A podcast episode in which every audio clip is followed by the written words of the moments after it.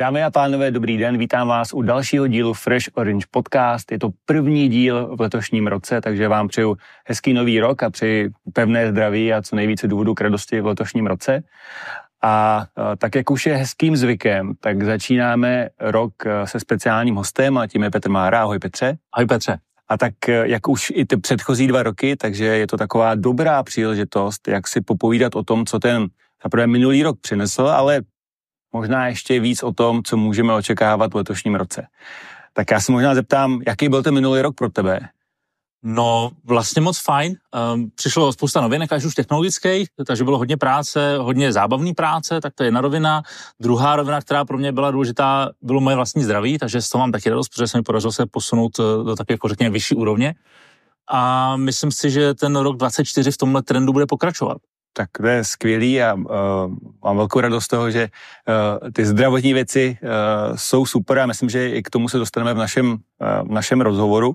My, když jsme si uh, uh, tady loni seděli, tak jsme si říkali, co můžeme čekat do letošního roku, tak já schválně jsem si okay. vytáhl jako pár poznámek. A pojďme, to se teďka bojím trošku. Jo, přesně, pojďme se podívat, jak dobrý prognostik uh, se, jsi byl. Uh, tak minulý rok bylo velký téma, jsme se bavili o poklesu krypta. Mm. Říkal si, že věří, že by to do budoucna mohlo jít nahoru, takže tam v tomhle ohledu Řada lidí je velmi optimistický z hlediska roku 24 a určitě je tam takový jako pomalej hub nahoru, což samozřejmě není jakýkoliv finanční poradenství, ale ano, myslím si, že krypto zase zažívá určitý boom a ono tak jako cyklický, takže to, to nebyla jako vysoká, vysoká prognostika, to, to byla taková jednoduchá matematika. Ale, ale vyšlo to, dobrý. Uh, uh, velkým, nebo zmiňoval si uh, fúzní reaktor jako velkou náděj do budoucna v oblasti energetiky, tak já myslím, že tady v tom další jako pozitivní bod, protože myslím, že koncem loňského roku bylo známený, že se jako první pilot v Japonsku už spouští, takže i v této ty oblasti se zdá, no. že to jde správným směrem. A zase to je takový, takový jako long-term eh, předpoklad, který si myslím, že bude mít velký dopad. Ne, nemyslím, eh, věřím tomu, že bude mít dopad na elektromobilitu a samozřejmě obecně jako na zdroj energie a tak, to, jak s energií budeme pracovat. Myslím si, že pořád jsme ještě pár dekád daleko, než to bude součástí našich běžných životů, ale je strašně důležitý vidět ten trend. Mně se moc líbilo, uh, si zmiňoval oblasti fitness, uh, že hodně cvičíš uh, s VR brýlema a aplikací Super Nature, takže uh, popisoval si, jak uh, mečem uh, sestřeluješ kostičky, tak se ptám se, jak daleko jsi v tomhle postoupil? Já jsem se to je pořád velmi zábavná oblast, ale řekněme, že jsme se víc přesunul k takovému tomu skutečnému cvičení z toho VR světa. Myslím si, že VR svět budeme v následujících dekádách ještě hodně zažívat a mít možnost hodně proskumovat, tak jsem se vrátil trošičku víc na zem. A zůstal jsi u mečů a jsi offline s mečem? Ne, ne, ne, dostal jsem se k klasickému prostě úplně oldschoolovému cvičení s činkama. Skvělý, skvělý. A uh, potom uh, vlastně ty hlavní dva trendy, které si říkal, hele, pojďme sledovat a jsem zvědavý, jako co se z toho stane, mm-hmm. tak byla vývoj virtuální reality a umělá inteligence. Tak zkusme to Schrnout. Zase, kdybych sám šel proti sobě, tak to bylo tak jako jednoduchá, jednoduchá sázka, ale, ale ta samozřejmě vychází. A AI, uh, eh, si myslím, že v roce 2024, což pak asi probereme, bude nahoru, ale generativní AI a to, co jsme viděli v roce 2003, je pro mě stejně přelomová změna jako příchod internetu nebo příchod chytrých mobilních telefonů. Jo? A myslím si, že to ovlivní naše všech, životy nás všech v následující dekádě. Takže to jako bude velký trend a bude se rozvíjet do několika eh, dalších zajímavých oblastí. VR stoprocentně, to, když byl úplně přesnější, tak ten trend možná nebude nutně VR, ale to, co z VR vychází, a to je mixovaná realita. To znamená schopnost mít na hlavě brýle a vidět i to, co je kolem nás, ale mít k tomu, řekněme, jako další digitální informace nebo další digitální obrazovky, který vidí jenom ten uživatel těch, těch brýlí. To je něco, co je velký trend pro 24. Uh, vlastně v tom rozhovoru, který jsme loni měli touhle dobou, tak uh, jsme používali slovo chat GPT, ještě jsme vlastně říkali, kde to najít, tak myslím, že během toho roku se ze slova chat GPT stalo možná jedno z nejčastěji vyslovovaných slov vůbec jako uh, v naší řeči, takže tohle to jako vyšlo velmi dobře. Mě zaujalo, uh, bavili jsme se o tom, uh, že možná za rok tady prostě nebudeme sedět my, ale, ale udělají si to naši avataři. A ty říkáš, že avatar ještě nemáš a že vlastně tak váháš, že se si ho máš pořídit, protože nechceš mít úplně svého virtuálního dvojníka, který nemáš úplně pod kontrolou. Tak jestli došlo tady v tom posu, nějakému posunu? Eh, mám svého digitálního avatara teďka, to znamená, mám v podstatě svůj digitální kopii, který můžu napsat text v jakýmkoliv jazyce a ten můj digitální avatar je schopen ten text odvyprávět a může to být v japonštině, v angličtině, v češtině a odvypráví ho velmi dobře. Pokud by se na to nezaměřil, abys možná nepoznal, že to je, že to je fake, že to je podvrh, ale je to opravdu avatar, který tím tím způsobem jsem schopen dneska používat. Dneska jsem tady skutečně já, ale kdybychom chtěli něco napravit, tak když tak není problém uh, dodat jako ten, ten záběr a toho, toho virtuálního avatara, který mám. Uh, řekneš něco japonsky? Teď ne právě. A, dobře, takže test prošel, takže test prošel a uvidíme, jestli příští rok, až budeme startovat rok 2025, tak jestli tady Ale bude... vezmu sebou. A... Skvělý, bezva. Tak jo, takže to byl uh, minulý rok. Uh, bavili jsme se hodně o věcech, které se týkají uh, takých uh, zařízení na podporu uh, prevence, mm-hmm. uh, longevity. K tomu bych se dostal později taky. Ale možná pojďme si ještě říct, uh, co vlastně čekáš od letošního roku, protože ta predikce ti vyšla velmi dobře, tak pojďme zkusit ty teďka dát další na příští rok. A co vlastně čekáš jako za hlavní trendy a jestli třeba něco překvapivého, co není úplně dneska tak braný jako očekávaný, co by se mohlo objevit. Mm-hmm. Já nejdřív sadím na ty obvyklý, řekněme, obvyklý podezřelý, to znamená AI jednoznačně bude růst. Tam jsme teďka byli ve fázi generativní AI, to znamená AI, která ti generuje nějaký text, generuje ti obrázek, generuje ti hudbu. To, co se dá očekávat tenhle rok, je, eh, řekněme, nadstavba, to znamená možná vyšší varianta GPT, to znamená vyšší kvalita těch výstupů, eh, méně halucinace, protože AI prostě halucinuje, to znamená eh, občas si vymýšlí. To, co se, to, to téma, který si myslím, že bude velký, je multimodální AI, a to je AI, která je schopná vlastně nejenom pracovat v té jedné vertikále, to znamená jenom s textem nebo jenom s obrázky, ale to, že třeba tady ty brýle během pár týdnů budou mít update, ty brýle mají svoji kameru a já se, já se můžu zapnout Meta AI, ty brýle jsou od Mety, a zeptat se jich, co je tamhle to za rostlinu. Jo? A ona vlastně je schopná se podívat tou kamerou na tu rostlinu a popsat mi tu rostlinu. To znamená, multimodální AI je něco, co je schopný pracovat s více druhy zdrojů, s více druhy dat takže je schopná kombinovat audio, je schopná kombinovat text, je schopná kombinovat, řekněme, obrázek nebo video a s tím pracovat dohromady. To je takový jako další úroveň AI, kterou si myslím, že v roce 2024 uvidíme uh, v různých případech, v různých druzích použití. Takže to si myslím, že bude velký trend. Nevím, jestli už ve 24, ale, nebo některé produkty, ano, uvidíme už samostatný AI hardwareové produkty. Jedna firma, která se jmenuje Humany, dělá takový, takový připínáček, který se až na, na košili nebo na bundu a je to v podstatě tvoje komunikační AI, se to si můžeš povídat, ona ti odpovídá, když dáš takhle ruku, tak ti na tu ruku vlastně jako projektorem nastíní odpověď, jo, můžeš ti ukázat, že máš hrst ořechu a zeptáš se jí, kolik je to kalorií, a ona je schopná ti odpovědět, takže to už je třeba produkt, který se začne prodávat v únoru nebo v březnu 2024, takže to je taky celkem jako jistá sázka. Nemyslím si, že to bude mít velký úspěch, ale myslím si, že to je taková ta další cihlička do té zdi prostě AI a, a, a dalšího pokroku. Myslím si, že velmi důležitý bude to, co představí Apple z AI, protože pokud se podíváš, tak v AI vede samozřejmě OpenAI se svým GPT a Microsoft, který má eh, podíl v OpenAI a teďka na, bude nabízet Copilot, což je řešení do, řekněme, do Officeu a do Windows, kdy v podstatě spoustu těch úkonů si schopen předávat umělé inteligenci, jak to bude silný téma pro, silné téma pro Microsoft v roce 2024. Já sázím, že Apple s novým operačním systémem někdy v červnu představí a následně v září v říjnu uvede v kombinaci s novými iPhonama svoji vlastní AI, kterou budeš mít on device, což je jako velmi důležitý trend, protože AI dneska funguje v cloudu. Jo, proto řada firm vlastně neumožňuje nebo zakazuje zaměstnancům používat třeba chat GPT, aby tam nedávali citlivý data společnosti. Ale přesunout umělou inteligenci do tvého zařízení, která bude jenom tvoje a bude tě znát, a, a zároveň nebude posílat někam jinam, si myslím, že bude další jako důležitý zářez roku 2024. A myslím si, že to uvidíme na podzim, na nějakých 9-10 měsíců, tady tu variantu a že to je ta skutečná budoucnost AI. Mít svého osobního, řekněme, jako mentora, kamaráda, poradce, se kterým jsi schopen ty si povídat, ale on je doopravdy jenom tvůj, nebo ona je jenom tvoje, podle toho, jaký, jaký gender zvolíš. Takže je velká pravděpodobnost, že za rok budeš mít uh, podobně stejné brýle, nebo podobný ty brýlí a schválně pojďme si říct, jako k čemu používáš dneska, nebo jestli je nějaká už jako běžná aktivita denní, ke který je využíváš, nebo jestli to spíš zatím jen takový testovací mód. Eh, pro mě je to takový ten produkt na začátku té S-křivky, takže je to něco pro, řekněme, pioneers nebo pionýry, kteří prostě chtějí zkoušet nové technologie, teď fakt umí jenom natáčet videa, dělat fotky, což je super, protože nemusíš jako, mm, nosit sebou telefon, můžeš s nima komunikovat, to znamená dávat příkazy hlasem, pod fotku nebo udělej fotku, na začne natáčet video, může používat na telefonování, kde mají mikrofony a, a sluchátka, ale to, co přijde leden únor, je to, že právě budeš schopen výstup z těch brýlí napojit na umělou inteligenci od mety. A to si myslím, že bude zásadní. To pro řadu lidí bude opravdu jako i jednak pro lidi s určitým jako e, znevýhodněním, to může být velký benefit, jo, ale myslím si, že pro každého z nás, kdy pokud se samozřejmě naučíme tady ten návyk jako aplikovat, jo, že opravdu jako jsi schopen se AI na něco zeptat, co před sebou vidíš a oni prostě použijou ty brýle pro to, aby, aby ti odpověděl. To jsi v zahraničí, jsi na dovolený, vidíš tam nějakou stavbu, tak jedna varianta půjdeš do mapy a zjistíš, co to je za stavbu, to je jako můj přístup, co bych udělal, nebo památka, a nebo se podíváš tam brýle a říkáš, co je za památku.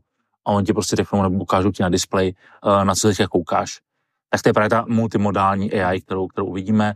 A další velký téma samozřejmě bude rozšířená realita, protože teďka během pár týdnů, začátkem února, Apple začne prodávat svoje brýle Vision Pro, které, řekněme se, jedná o, pr- nebo jedná se o první produkt, bude to pár stovek tisíc kusů, takže to nebude takový boom jako třeba dneska, dneska prodej iPhoneu, ale je to ukázka té sázky do další de- dekády.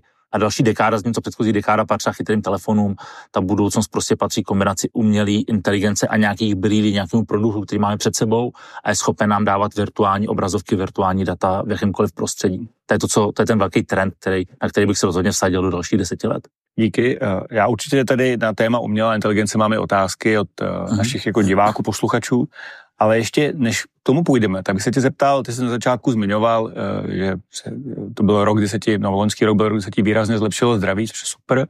Hodně jsme se bavili o tom, jakým způsobem používáš ty chytré aplikace nebo chytré zařízení pro to, aby dostával zpětnou vazbu o, o svém zdravotním stavu, o svém spánku a spousty dalších věcí, tak možná jestli se můžeme podívat na tuhle oblast, která je velmi jako blízko i jako životnímu pojištění a prevenci. 100%. Co vlastně v tyhle ty oblasti pro tebe se zaprvé odehrálo a co jsou takové ty základní kameny, které jako dneska ty vidíš a třeba ty sám používáš. A, a buď jako ve stavu zařízení nebo ve stavu aplikací.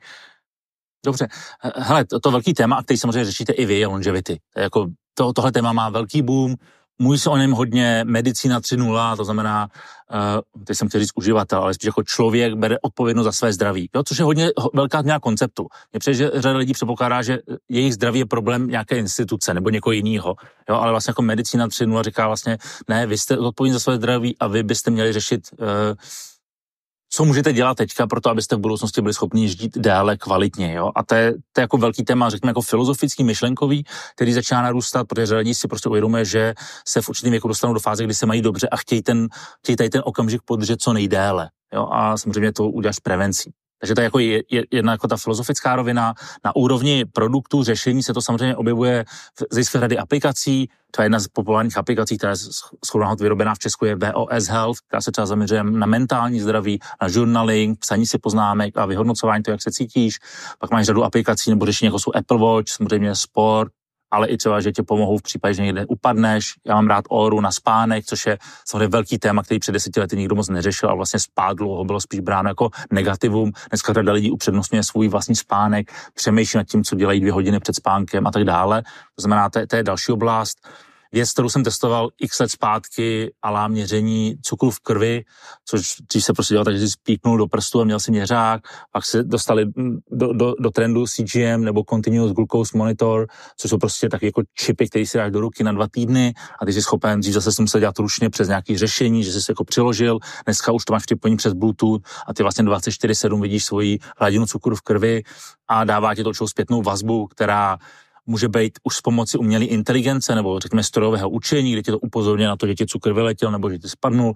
A jednoduše, když ti cukr vyletí, protože dal nějaké jídlo, který prostě na, na, na, na něž tvoje tělo reaguje, tak třeba tam máš doporučení, teď je možná dobrý se vstát a jít se projít, to znamená, aby si tu, ten cukr zase jako dostal trošičku níž, takže máš tam prostě přesně jako tak jako jednoduchý doporučení, zároveň jsi schopen k tomu třeba monitorovat jídlo, jaký si jedl, a je to skvělé v tom, že ty ten čip třeba můžeš používat jenom dva týdny nebo čtyři týdny, zaevidovat tam co nejvíc množství jídla a vlastně ta aplikace je už schopná do budoucnosti predikovat, že když si to jídlo dáš znovu v budoucnosti, jaký na to bude mít dopad. Jo? Takže to jsou třeba tak jako, myslím, že tady to bude jako největší trend, jako tady ty, tady ty měřáky cukru, do budoucnosti, protože se taky mění pohled na, na hubnutí, který dřív to bylo prostě měření jenom kalorií, prostě příjem výdej nebo kilokalorií, teď už je to třeba o tom sledování právě jako hladiny cukru Takže myslím, že tam dochází i k takovému jako takový filozofický změně z hlediska toho, jak můžeme pracovat se svým tělem, dát si třeba jídla, které obecně nejsou nutně zdraví, ale v určitém množství a v určitý okamžik ti vlastně nemusí způsobit takový negativní dopad, jako v situaci, kdy třeba nemáš ten eh, měřák cukru a nejsi schopen tady ty eh, věci jako monitorovat a vyhodnotit.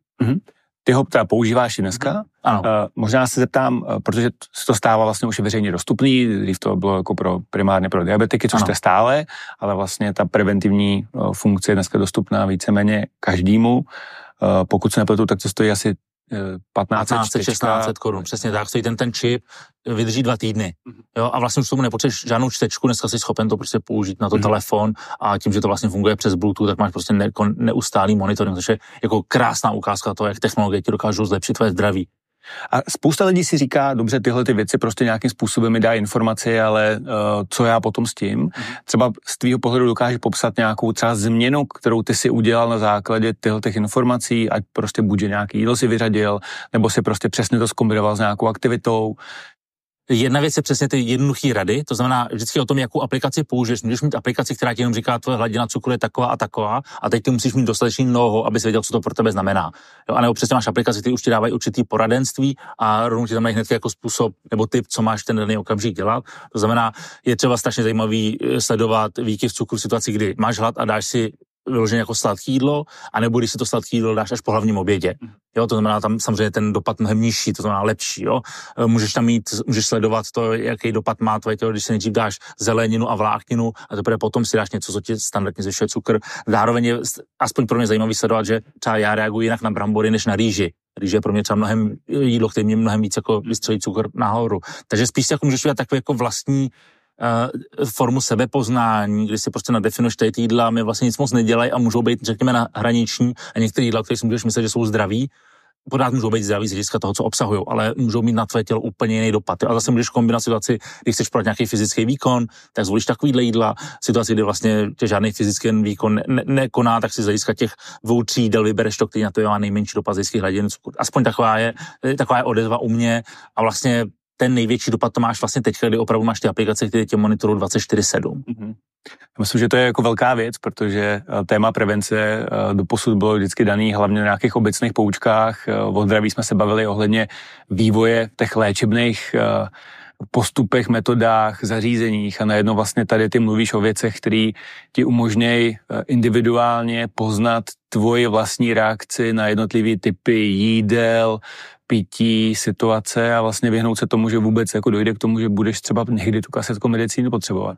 Uh, Nebo minimalizovat tu, tu, tu pravděpodobnost toho, že vlastně tomu dojde. Uh, souhlasím. Zároveň k tomu rovnou dodám, ono pořád potřebuješ určitý know-how a není to jenom o tom, že se ukneš, že teď mi vyletěl cukr. A protože těch, těch, eh, těch, těch ehm, těch příčin, proč ti letí cukr nebo spadne, může být mnohem víc než jenom jídlo. Jo? To znamená, pořád si myslím, že je dobrý spíš ty data mít a když pak máš možnost pobavit se s někým, kdo je schopen ty, ty data ještě lépe detailně interpretovat, takže to má největší benefit. Jestli mi rozumíš. Dostáváme se do fáze, když každý z nás se může otestovat, ale myslím si, že ne každý z nás je schopen ty data úplně přesně vyhodnotit. A zase tam pravděpodobně v následujících letech budeme vidět mnohem větší dopad umělé inteligence, respektive kombinace lékaře a umělé inteligence a té aplikaci, která se bude schopná jako nějakým způsobem komunikovat a dávat ještě detailnější vhled. Pořád to bylo že jsme hodně na začátku, myslím si, že lidi by pořád tohle měli brát spíš jako 50 eh, na 50, to znamená, jasně dostávám nějaký data, ale úplně bych ne, jenom na tomhle měření získa vlastního nohou nemě, neměnil svoje, svoje, řekněme, životní návyky,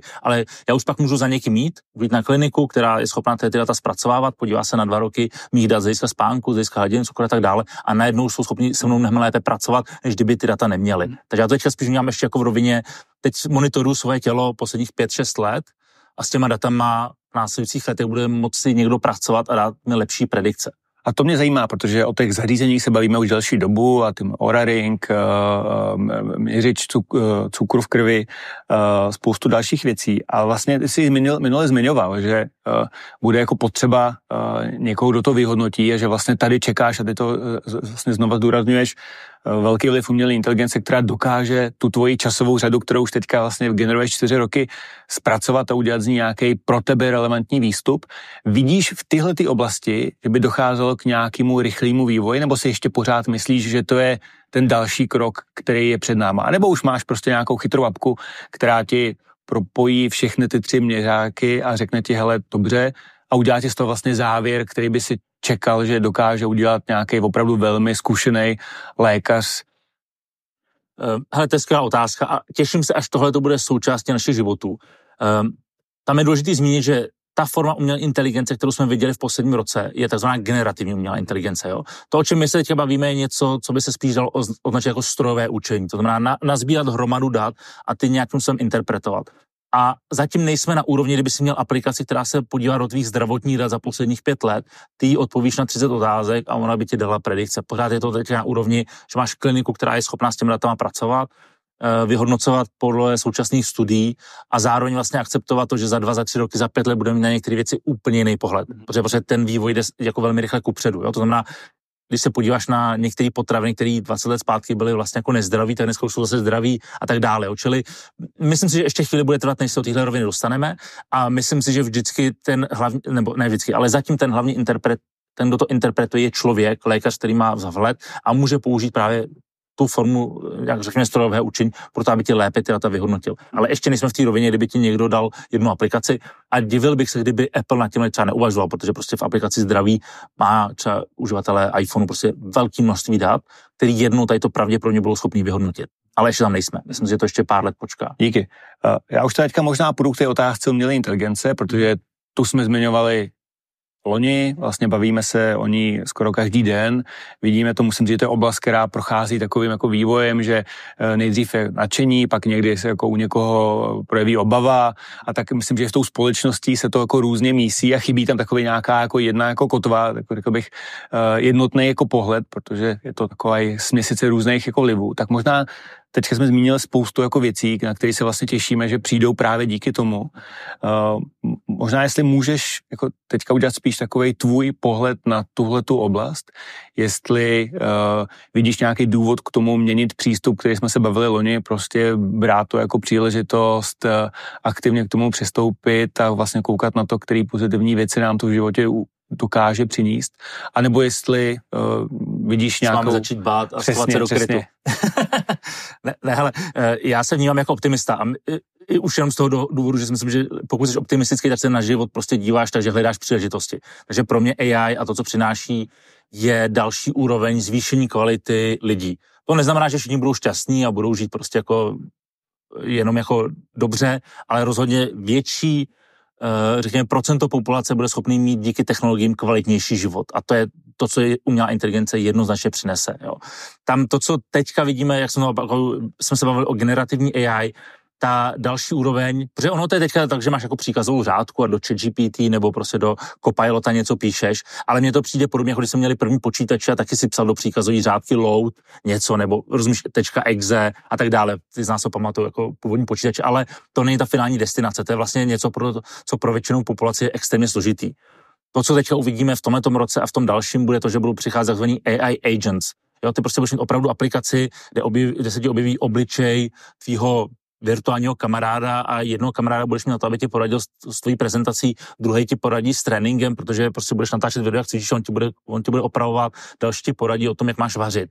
Jo, ale už to bude jako, řekněme, jako virtuální postavy, se kterými budeš moct normálně komunikovat. A to je to, kam se dostaneme. Ta příkazová řádka je vlastně velmi, to je to jako ten první krok, který teďka vidíme, jo pořád si myslím, že je dobrý ty věci zkoušet, mít k ním nějaký vztah a to neznamená, že denně musíš dvě hodiny trávit s ChatGPT a povídat si s umělou inteligencí, ale spíš mít takový návyk, jako když máš otázku, tak zkusit jít do Google a zkusit jít do ChatGPT a vidět, kde to dává smysl, kde to přináší benefity a kde to benefity vůbec nepřináší. Takže mít takový jako prst na tom tepu doby, ale nutně to neznamená o tom, že to musíš jako totálně propadnout. Jo? Myslím si, že ty formy využití budou vlastně neviditelné pro většinu lidí. To přesně to, co přinese Copilot od Microsoftu, bude to, že budeš tvořit prezentaci a tam se ti jenom objeví bublina, která ti řekne, jestli chcete, může vám tady doplnit text tomuhle tématu. Ty řekneš, ano, to by bylo super, chci dva odstavce a on ti to dá dva odstavce. Budeš číst e-mail, který bude dlouhý a ta umělá inteligence ti nabídne, jestli chcete, můžu pro vás tento e-mail sumarizovat a zkrátit to na jeden odstavec a rovnou ti nabídne, jak chceš odpovědět. To budou ty formy, které nám vlastně začnou jako pomáhat a díky nim budeme produktivnější a znovu pokud vlastně pro toho uživatele to bude jako neviditelný, jo, protože to bude jedno tlačítko, který zmáčkne. Takže pořád jsme v té fázi jako velmi brzy, Mimochodem umělou inteligenci, jsme od 1950, jako konce druhé světové války. Mimochodem Turingův test, který má rozpoznat umělou inteligenci z roku 1950 nebo z 50. let minulého století. Takže jako to není téma, který se teď tady objevilo, je to něco, co řešíme prostě dekády.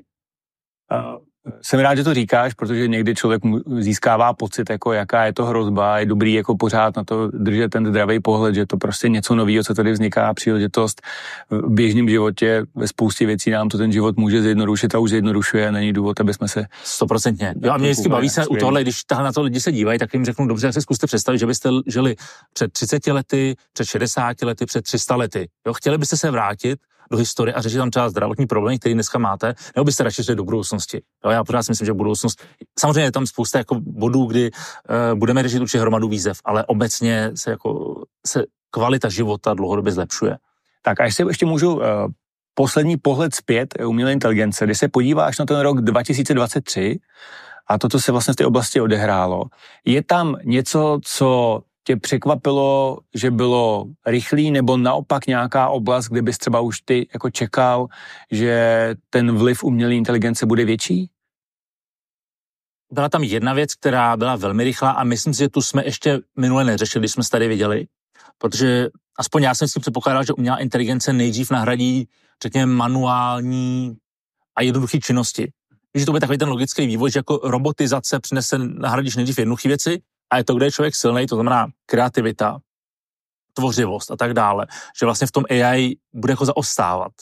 A vlastně ten minulý rok ukázal to, že to tak není, že to, co GPT dokázalo, a když se podíváš třeba dneska na obrázky, které jsou generované pomocí umělé inteligence versus před rokem, anebo texty, tak jsou velmi kreativní, velmi sofistikovaný. Nechci říkat, že jsou lepší než člověk, protože se učí od člověka, ale vlastně je strašně zajímavý, jak AI tady v té rovině, řekněme, útočí nebo doplňuje ty kreativní lidské činnosti, než ty manuální, ty jednoduchý. Jo, tam se samozřejmě dostaneme taky, protože jedno z velkých témat, a to je spíš jako na dekády zase, nebo na roky ještě, je samozřejmě robotizace. To znamená opravdu jako situace, kdy za dekádu, za dvě si možná koupíme jako každý z nás svého vlastního robota, teďka si koupíš robota, který ti vysává doma a jezdí ti tam a prostě je nějakým jako automatizován, ale samozřejmě tady to je taky jako jedna velká oblast a všichni velký hráči, Apple, Google, Microsoft a tak dále, samozřejmě nad tímhle přemýšlí, Amazon, že jo, a tak dále. Ale to je pořád ještě jako relativně daleko. Je to něco, čeho se dočkáme jo? a ty věci do sebe začnou ještě víc jako zapadat. A to, co mě vlastně jako velmi překvapilo, bylo to, jak AI dokáže produkovat kreativní výstupy. Což zase, buď to, to můžeš brát jako hrozbu, je, je moje práce ohrožená, anebo to naopak vezmeš jako přijde to super, jak já teďka ty věci nemusím vymýšlet sám. A to, co mi předtím trvalo pět hodin, jsem schopen teď během půl hodiny tím, že si budu povídat s nějakou umělou inteligencí. Takže pro mě je to zase spíš jako kreativnější přístup. Díky. Já jenom taková moje soukromá odbočka. Já jsem opravdu v malování hodně, ale hodně špatný. takže, vlastně, takže, takže vlastně uh, si uvědomuju, že uh, to, jak dokonalá umělá inteligence, tak uh, zvětšuje potřebu takových umělců, jako jsem já, který dokážou na, nasytit tu druhou, druhý, druhý extrém. Děláš rovnováhu na tomhle světě. Přesně, přesně, přesně. Takže malíři jako já jsou potřeba, aby byli oceněni ty malíři, kteří to skutečně umějí. Dobrý, bezva. Uh, a a naopak eh, něco, co bys čekal, že už bude? Protože já bych třeba, jako musím říct, že za sebe bych třeba čekal, že vlastně přesně tyhle ty věci, které se bavíme, takže už vlastně jako bude víc jako aplikací, které jako dokážou reálně tě zpracovávat prostě data, Uh, propojovat všechny informace, které o nás mají, nějaký filmy koukáme, uh, kdy sportujeme, jak jíme, jak spíme a vlastně dělat z toho nějaký jako rozumnější výstupy. Mm-hmm. A vlastně jako zatím já, já si myslím, že tam narážíme na dvě věci o tom, o čem ty mluvíš. Je jednak ohromné množství těch dat a vůbec jako schopnost je vyhodnotit, protože umělá inteligence je jako říkáme tomu inteligence, ale pořád je to jenom stroj, to nějaký algoritmus. Jo, a někdo musí ten, tomu algoritmu vysvětlit, co má dělat a jak ty věci spolu souvisejí. A myslím si, že u řadu věcí to ještě jako lidstvo nevíme. Jo, že máme pořád jako, je to, když stavíš pucle, máš tisíc kostiček, ale zatím si použil jenom 300 a ještě nevíš, jak vypadá ten celkový obrázek. Jo.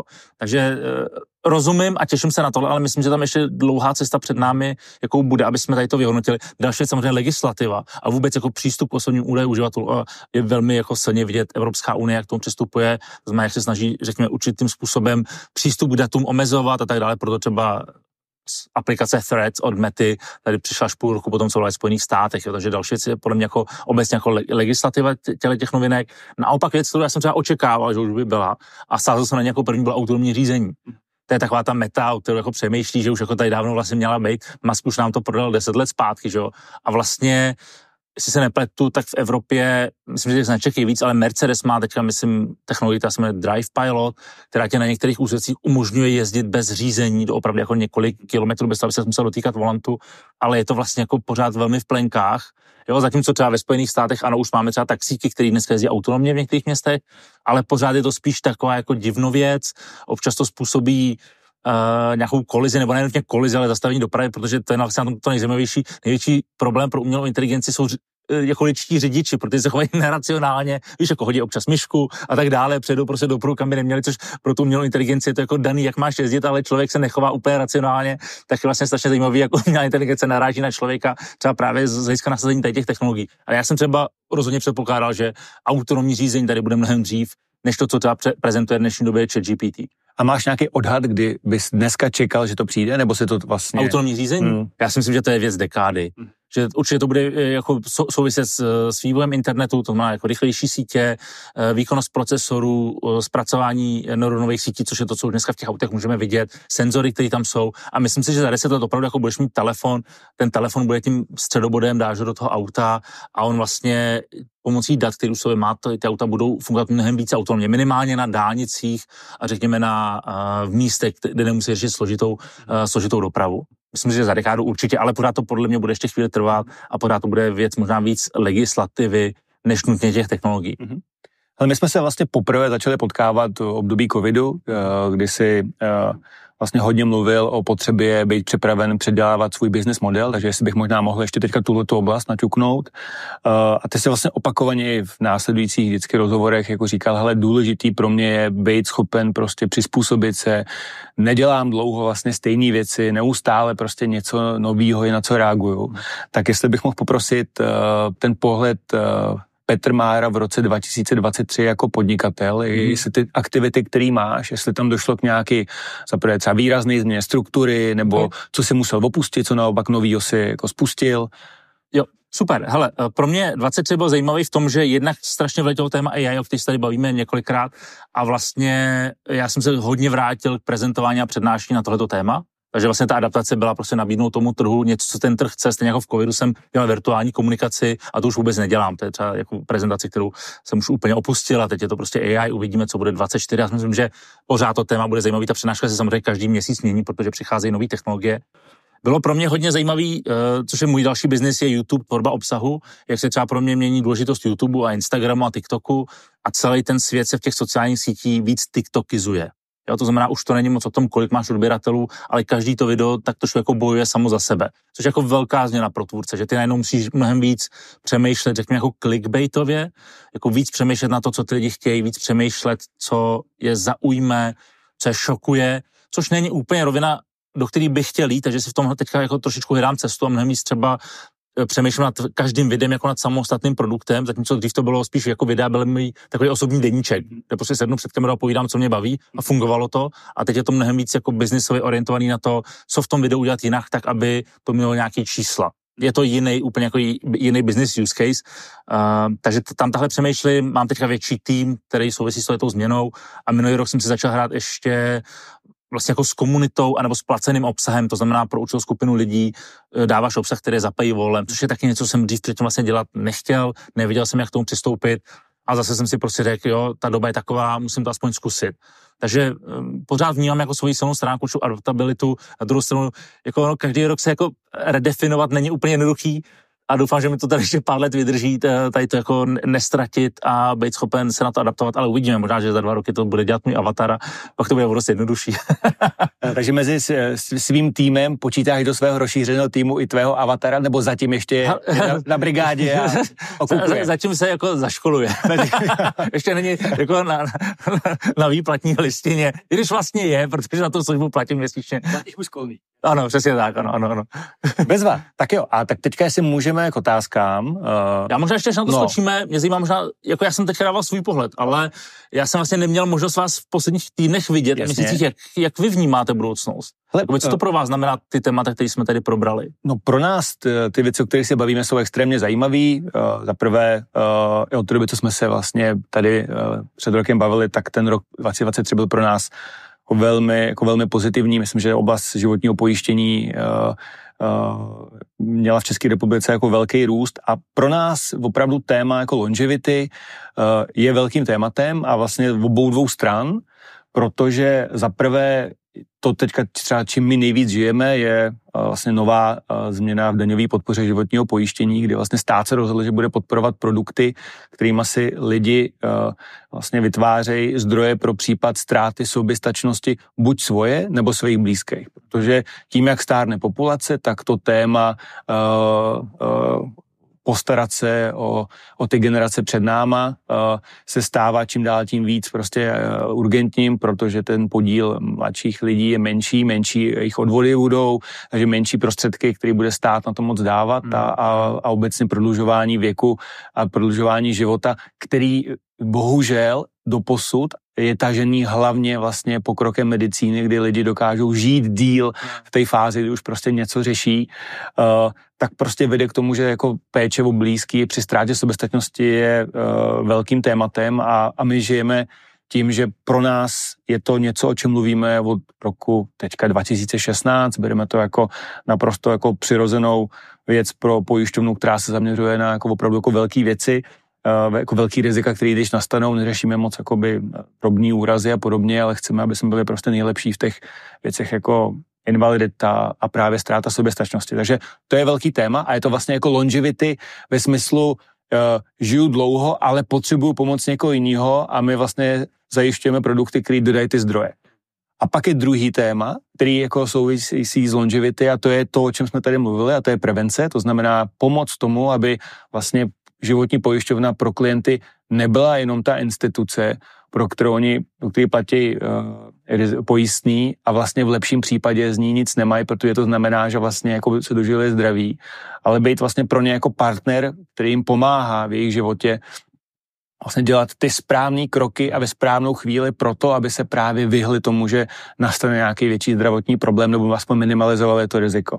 A třeba tyhle ty věci, jedna z těch velkých témat je aplikace Plasker, uh, kterou si posluchači, diváci, ty... To si dneska jo, jo, jo, jo, jo. Uh, může stáhnout a vlastně ta ti pomůže uh, zaprvé získat nějaký přehled nad nějakou tím, co v tvém věku třeba ze pohledu zdravotního pojištění máš nárok a co by bylo dobrý podstoupit. Mimochodem to je třeba oblast, která, když se baví s lidmi, je strašně zajímavá, protože spousta lidí vlastně jako neví, a bere to jako tím, že ten přístup k medicíně, přesně jak se bavíme, tak to berou, že vlastně jako někdo jim nutí někam chodit, ale když otočíš to myšlení a je to vlastně jako prevence, tak vlastně dneska je spoustu jako vyšetření, který je dobrý udělat nějakou dobu, jsou hrazený zdravotním pojištěním, ale lidi to vlastně nevědí. Takže jenom ta informace jim to poskytnout, tu informaci dát, jedna součástí té aplikace, pomůže ti najít jako lékaře, pokud potřebuje, jsou tam typy na, na, na zdravý jako životní styl, jsou tam prostě nějaký krokový výzvy, který tě nutí každý den vlastně jako hejbat a máš možnost se porovnávat. Takže tohle, jako, a je tam spousta dalších věcí, takže vlastně pro nás je to jeden jeden z takových těch střípků v této oblasti, která má obrovskou jako budoucnost a věříme v ní a, a, a všechno, o čem se tady bavíme, tak vlastně do toho patří. A, a mimochodem e, posluchače, e, pokud je to zaujalo, to doporučuji stáhnout si aplikaci Plasker a přihlásit se do členství NN Prevence, protože opravdu si myslím, že to stojí za to a ten benefit toho má opravdu jako velkou cenu. Takže to je něco, čím my žijeme a vlastně uh, uh, to naše povídání se stále častěji přesně jako eh, zbíhá do ty oblasti, eh, která vlastně s prevenci souvisí. Hmm. Takže to je jako strašně pěkný sledovat to, co vy děláte versus to, co dělá ten technologický svět a jak ty věci se jako víc a víc přibližují. Jo, a, logicky. Jo, já myslím, že uh, další roky uh, těším, že vlastně budou jenom víc a víc o těch věcech, uh, uh, který uh, s tím souvisí, protože prostě pro nás je to uh, je to, je, životní pojištění má obecně jako nevýhodu, že vlastně, když ty poskytuješ to, o čeho ti klienti mají, tak to znamená, že řeší nějakou nepříjemnou životní situaci. Mm. A ta prevence je vlastně jako krásný, být prostě dodavatel a partner v té pozitivní, pozitivní emoci. Takže to je to, čím žijeme my a, a těším se, že i v letošním roce to posuneme dál. A pořád platí, že prostě uh, jsme uh, ta pojišťovna, která chce být vlastně lídr krytí jako věcí, které se možná nestávají každý den, ale když se stanou, tak prostě jako otočej uh, vzhůru uh, životem uh, těch uh, klientů i jejich rodiny. Takže těším se na to, co všechno uh, přinese příští rok, letošní rok a, a, a ten vývoj neustále vlastně nám pomáhá dělat jako věci zajímavější a zajímavější. Tak jo, tak pojďme, mám tady pár otázek na tebe. Tak jestli můžu, uh, jak vypadá váš pracovní den? no, uh, můj pracovní den, uh, každý den vypadá trošičku jinak, ale má tam určitě jako uh, roviny, které se pravidelně opakují, takže pro mě uh, ráno je u nás tak jako spíš hektičtější, protože mám ještě pořád malé děti, takže takový ten pomoc, rozvoz škola, školka. Teďka jsem začal se snažím být sportovat, což je pro mě většinou ráno, to znamená jako někdy třeba před, před sedmou hodinou ráno. A pak je to většinou o tom, že jsem ve studiu a buď to točím videa, nebo mám schůzky s týmem a pak je o tom, že se vlastně jako věnuju tomu týmu, tak aby měl veškeré informace a veškeré uh, rozhodnutí, které ode mě potřebují. A ta další rovina je schůzky s klientama, schůzky vlastně i s kamarádem, protože pro mě biznis je hodně kombinace, že se prostě chci pracovat s lidmi, se kterými máme dobře, což jsou velmi často i moji kamarádi a nebo je to o tom, že se na chvíli někde zavřu a prostě ty věci testuju. Tak tahle vypadá můj pracovní den, který většinou končí kolem, řekněme, pátý, pátý až šestý hodiny a pak je, pak je ten čas uh, rodiny. To znamená, pro mě je to většinou jako večer a víkend je rodina, ten zbytek je vlastně jako práce a ten biznis a rozvíjení těch oblastí, který, na který tak trošku jako sázím a kde zároveň mám pocit, že mám aspoň trochu jako silnou stránku a schopnost být konkurenceschopný. Mm-hmm.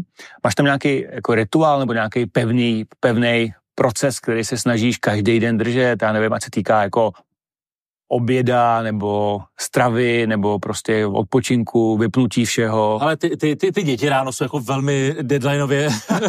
to je jako rituál. Jo, jo, to je fakt jako rituál. Škola. No, no, no. A ten zbytek je velmi jako variabilní. Tam vlastně nemám nic, co bych jako uh, nutně eh, nebyl schopen změnit. To znamená, někdy obědám, obědvám ve 12, někdy ve dvě, Uh, někdy si dám, od, můžu tomu říkat, odpolední meditace nebo ne, nebo prostě šlofík, když, když potřebuju, protože si to prostě můžu dovolit a, a někdy ne, takže tam už se hodně adaptuju na to, jak se cítím a co v tu chvíli dává, dává největší smysl. Ale vlastně každý den je jiný. Jako velmi málo, kdy se mi stane, že jich měl dva dny po sobě stejný. Což mě vlastně jako baví, protože na každý den máš trošičku jinou přípravu, jiný mentální nastavení. A teďka, když připravuješ se na ten den, máš přípravu, že je to první věc, kterou ráno uděláš, anebo končíš ten předchozí den tím, že přemýšlíš o tím, co bude ten další den? Snažím se to dělat večer, protože ono aspoň pro mě to funguje tak, že si vlastně jako nastavím hlavu a soustředí na to, co mi ten další den čeká. Ráno už je to pro mě trochu pozdě že ráno už jako chci mít v hlavě jenom tři věci, které vím, že ten den jsou nejdůležitější a ten zbytek vlastně co nejvíc odblokovat. Mm-hmm. Pak je tady otázka, která se opakuje jako velmi často, ale zároveň si myslím, že ta odpověď se opravdu v čase jako může měnit. Eh, takže dobrý den. Jaké byly vaše začátky a vaše cesta k tomu, kde, eh, kde jste nyní? Bavily vás technologie vždy, nebo jste k tomu došel časem? Jakou vidíte důležitost marketingu a sociálních sítí ve spojitosti s podnikáním v oboru finančního poradenství? Děkuji. Takže tvoje cesta od technologií k dnešnímu stavu a, a, a důležitost marketingu a sociálních sítí v oblasti finančního poradenství. Já tu cestu zkrátil, ale jsme tady nebyli půl hodiny, jo, to nebyl moc dlouhý monolog, ale technologie mě bavily od dětství, já jsem měl ohromnou kliku, že moji rodiče nám koupili počítač v době, kdy vlastně ani si myslím sami moc nevěděli, co počítač vlastně jako je. A tím, že k tomu nebyly žádný manuály, tak jsem se to musel naučit používat. A určitá jako forma zvědavosti je něco, co vnímám jako svůj velký benefit. Jo? Je to dost jiný, než když dneska vidím moje děti, jak pracují s počítačema, tak je vlastně jako nezajímá moc, co je vevnitř. A ty technologie jsou tak jednoduché, že nemají ani potřebu, že to funguje uvnitř. Jo? Tak to je vlastně jako výhoda těch 80. let, kdy takhle jednoduché věci prostě jako neexistovaly a musel s nějakým metodou pokus omyl je jako poznat. Jo? tak to je něco, co mě provází a vlastně tím, že jsem vždycky tomu inklinoval a s těma věcmi si hrál, tak vlastně jsem dopadl tak, jak jsem dopadl. To znamená, nakonec prostě, ať už byly podcasty nebo teď YouTubeový videa, tvorba obsahu, když to je něco, čemu se věnuju posledních sedm let, jo, to je vlastně jako velmi pozdě z hlediska kariéry, když se na tě jako zamyslíš, jo? většina těch lidí z hlediska online obsahu prostě začíná ve 20 nebo v 15 a já vlastně jako začal někdy až v, v, řekněme, v 35 nebo v 38, jo? takže uh, tam se asi jako dost slyším od uh, běžných lidí, kteří vlastně se tomuhle věnují, ale pro mě to vždycky bylo jako poznávat technologie. Dneska už jsem maličko ve stavu, kdy jsem trošku otupíš, tak už hledáš co nejvíc zajímavé věci nebo tak jako divné věci, protože prostě hledáš ty nej, nejzásadnější změny, že už nechceš úplně testovat všechno. Ale ta, ta cesta byla hlavně postavená na tom, že to prostě byla forma hry a mm, já jsem vždycky vlastně jako dělal to, že to, co mě baví, jsem nějakým jsem přetavoval do biznesu, což má určitý výhody, protože tě to baví, vyděláváš tím peníze, ale zároveň se přicházíš o koníčky, takže zase si pořád jako musím objevovat nový a nový koníčky, aby člověk měl nějaký protipol. No a co se týče sociálních sítí pro, uh, pro práci, já si myslím, že jsou absolutně klíčový, uh, protože sociální sítě ti umožňují budovat svou osobní značku. A my se víc a víc dostáváme do roviny jakoby důležitosti jednotlivců. Když se na tím zamyslíš, dřív to byly, řekněme, celebrity, tak to byli fotbalisti, sportovci, zpěváci a bylo jich pár a ty měli ohromný zásah. Ale ta doba se víc a víc žene k tomu, že máš mnohem víc menších, já použiju slovo influencer, někdo to nemá rád, ale prostě jsou to lidi, kteří mají vliv, ty mají nějakou svou komunitu, se kterou pracují a zároveň jsi schopen od těch lidí si zjistit, jaký mají názor, eh, jak fungují, jak přemýšlejí. A to si myslím, že do budoucna bude absolutně klíčový. Že prostě já dneska taky, když mám s někým zkusu, tak se prostě vygoogluju, kouknu se na sociální sítě, chci toho člověka navnímat dopředu, co on vnímá jako důležitý, jaký jsou jeho hodnoty a a vlastně než se vůbec jako potkáme, tak si na něj udělám nějaký obrázek, jo? takže když se mám potkat s někým, kdo na sítích neexistuje, tak už je to vlastně jako, tak jako, to je jako dost divný. Jo, takže já si myslím, že to je absolutně klíčový. To neznamená o tom, že musíš denně dělat tři TikToky, vůbec ne, ale je dobrý prostě dát své jméno do vyhledávače a podívat se, co lidi o tobě najdou a zkusit se zamyslet, jak to na první pohled působí, kde dneska se lidi prostě, a nejenom dneska, vždycky se rozhodovali, nebo ten první pocit vznikal v prvních pár vteřinách. Jo, takže tady to je za mě jako extrémně důležitý a myslím si, že každý z nás by měl budovat svoji značku, což dřív bylo prostě to, že máš jméno. Je to to samý, jo, prostě je to tu nějaký track record toho, co děláš a, a něco na základě, čeho ti lidi budou hodnotit mnohem dřív, než tě poznají. Vlastně vždycky se říkalo, že nedostaneš druhou šanci udělat první dojem, tak vlastně Přesně dneska tak, máme. První dneska dojem, to je máme to dvě slovo. šance. Jednu máš jako v reálném světě a druhou Ano, to máš je v tom onlineovém světě. Vidíš, to jsem na tě nepřemýšlel, to je chytrý. Uh, tak a teďka uh, otázka. Dobrý den, pane Máro. Je o vás všeobecně známo, že jste zastánce výrobku Apple a systému pro Apple. Chtěl Ano. jsem se zeptat, co byste vzkázal těm, co ještě dnes neprozřeli a stále používají za mě zastaralý a složitý systém Windows? Já, jsem, já si myslím, že každý se má najít to, co mu, co mu vyhovuje a že to je tak zcela v pořádku, že je to dobře, že máme víc operačních systémů, máš Android, máš iOS, máš Windows, máš Mac, máš Linux a tak dále. A naopak, to je dobře, protože díky tomu každá firma se musí trošičku snažit vůči konkurenci, to je první věc, druhá věc, uživatel si může vybrat. A já jsem dneska úplně v míru s tím, ať si kdo chce používá Windows, a já si nemyslím, že to je jako špatný systém. Pro mě je těžký, protože mám návyky z macOS, ale pro řadu lidí je Mac složitý, protože mají návyky z Windows. Takže já bych jim neskázal vůbec nic, já bych jim zkázal jenom to, ať si každý najde to, kde je nejproduktivnější, kde se cítí dobře, ať už je to jakákoliv platforma. Díky. Uh, pak tedy otázka, uh, máte v plánu ještě přikupovat Bitcoin a co si myslíte o Bitcoin ETF? OK. Uh, jestli budu přikupovat, to asi jako nebudu koment, to, to, to radši říkat nebudu, ale obecně Bitcoin ETF je pro mě určitá ne jako legalizace, ale jako potvrzení, že Bitcoin existuje a že jsi schopen na ně aplikovat časový test, což mi přijde jako extrémně důležitý a je to jako nástroj, který bude dostupný pro větší, uh, větší komunitu, pro více lidí, takže pro mě je to jako velmi důležitý krok. Já si myslím, že kryptoměny mají svůj význam, myslím, že budou mít ještě důležitější význam v budoucnosti z hlediska technologií. Mě tam vadí to slovo měny, protože vlastně většina lidí to převádí nutně na peníze. Já si myslím, že ten, ten, ten benefit je trošičku někde jinde, ale vnímám to jako velmi pozitivní a důležitý krok. Tak a pak to je poslední otázka, jestli máš životní pojištění od NN. Ano, mám. A teďka tady vidím otázky, eh, které se týkají spíš produktu životního pojištění, takže otázka, jestli věříme, že vydrží, jak dlouho vydrží na trhu koncept přirozeného pojistného. Eh, To je možná to je eh, pojistný, kdy platíš přesně podle věku, každý rok se vlastně zvyšuje sazba podle toho, jak člověk stárne, takže já pevně věřím, že vydrží a vydrží co nejdíl, protože ten koncept jako dává smysl a samozřejmě to, že je součástí jako produktů, který dneska uh, jsou, uh, řekl bych, vnímaný jako uh, produkty na druhý koleji, je věc druhá, ale ten koncept je dostatečně dobrý na to, aby uh, si svý místo na trhu udržel. A potom je to otázka taky asi spíš na mě, jak to bude vypadat dlouhodobá péče s možností daňového odpočtu brzo uvidíte. Já myslím, že uh, během února spustíme produkt, uh, kde všechno představíme a já se na to moc těším, protože věřím, že to opravdu je něco, co otevírá jako novou kapitolu životního pojištění v České republice a jsem moc rád, že budeme velmi, velmi blízko u toho. Dobře, Petře, já ti moc krát děkuji za uh, příjemné povídání. Uh, bylo to uh, hrozně fajn a těším se, že se za rok zase takhle potkáme a podíváme se zpětně na ten letošní rok i zároveň na to, co nás čeká a potvrdíme si to, že je prostě fajn zůstat pozitivní, mít otevřenou hlavu a oči a koukat na věci okolo a brát si z toho vždycky ty příležitosti, které to přináší. Vám děkuji za pozornost, ještě jednou přeju vám i vašim blízkým pevné zdraví a hodně úspěchu v letošním roce a pokud nechcete, aby vám utekl žádný z dalších dílů Fresh Orange Podcast, tak se přihlaste k odběru. Hezký den, nashledanou. Hezký den. thank you